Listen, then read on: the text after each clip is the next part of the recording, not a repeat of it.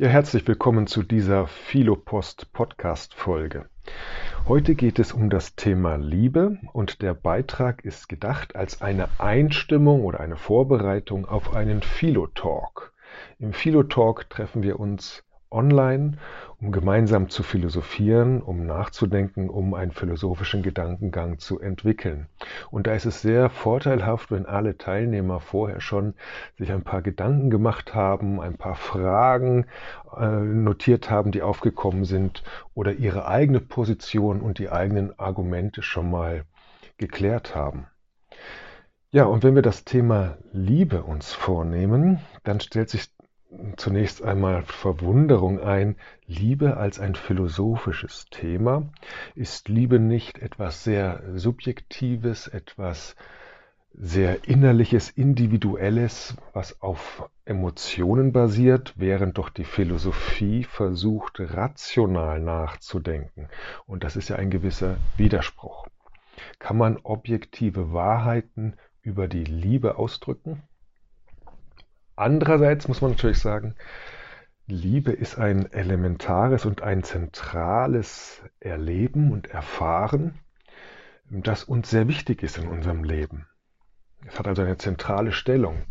Und wenn Philosophie das Verstehen des Lebens ist, ja, dann ist Liebe natürlich auch ein ganz zentrales Thema und ein wichtiges Thema, das wir uns unbedingt vornehmen müssen.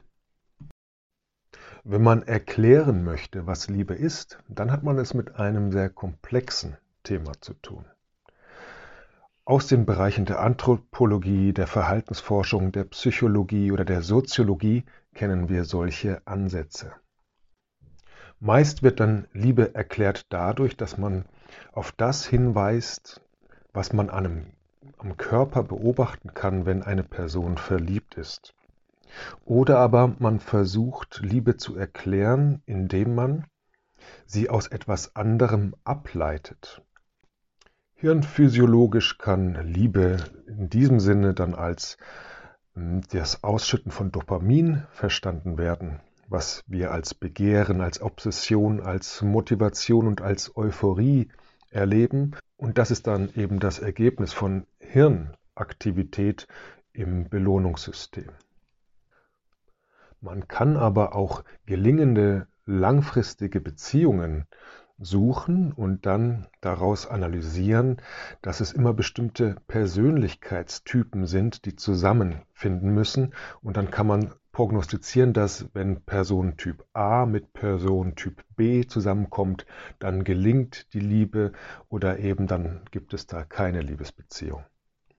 Ein anderer Ansatz ist es, wenn man in die Entwicklungsgeschichte des Individuums geht und sagt, wenn ein Mensch zum ersten Mal Liebe erfährt, dann ist das so prägend, dass er nach diesem Erlebnis und nach diesem Personentypus, der ihm da begegnet ist, immer wieder suchen wird. Und das ist dann eben die Verkörperung dieser Eigenschaften, das wäre dann der Traumpartner und das wäre dann die ideale Liebe. Der philosophische Ansatz ist dann ein anderer. Es geht nicht darum, Liebe als ein komplexes Thema zu erklären, sondern ganz anders. Man kann Liebe auch als ein Phänomen verstehen, das dann ganz leicht zu erfassen ist, nämlich immer dann, wenn man es selbst erlebt hat. Liebe ist dann etwas, was sich in unserem Leben ereignet und uns ergreift. Es stellt etwas, diese Liebe stellt etwas mit uns an und sie verändert unsere Sichtweise aufs Leben. Ja, das ist etwas, was man nun wahrscheinlich in seiner ganz eigenen Art und Weise erlebt, jedes Individuum selbst, aber man kann ja versuchen, dieses Phänomen zu beschreiben und vor allem zu beschreiben, wie sich die Liebe jetzt positioniert im Ganzen des Verstehens des Lebens. Was ändert sich für mich durch die Liebe? Und für diesen philosophischen Zugang zum Phänomen Liebe möchte ich nun einige Fragen formulieren als Anregung für unsere Diskussion. Zunächst einmal können wir Liebe verstehen als ein Gefühl, als einen Zustand, in dem wir uns befinden. Das wäre dann das Verliebtsein.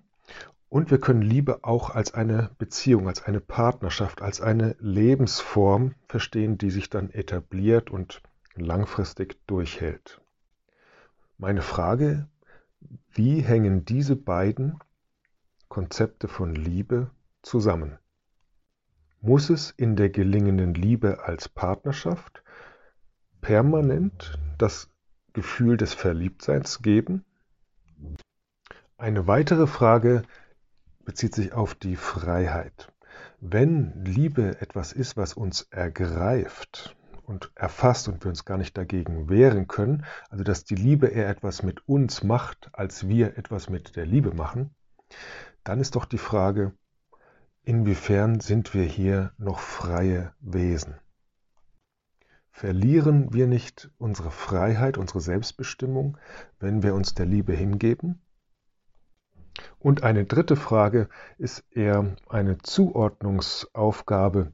Welches Verständnis von Liebe teilen Sie? Ich mache Ihnen jetzt drei bzw. vier Vorschläge und Sie entscheiden, welche für Sie die attraktivste Erklärung ist.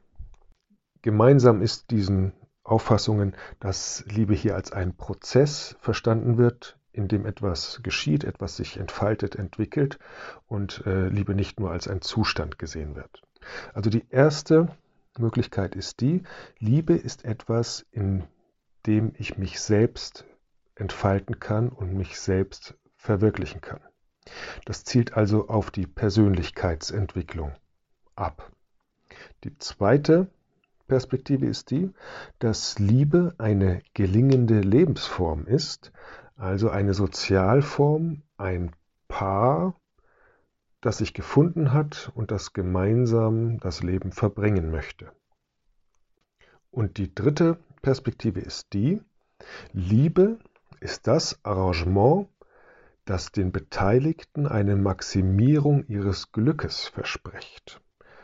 Glücksmaximierung durch Gemeinsamkeit. Das wäre die dritte Vorstellung von Liebe.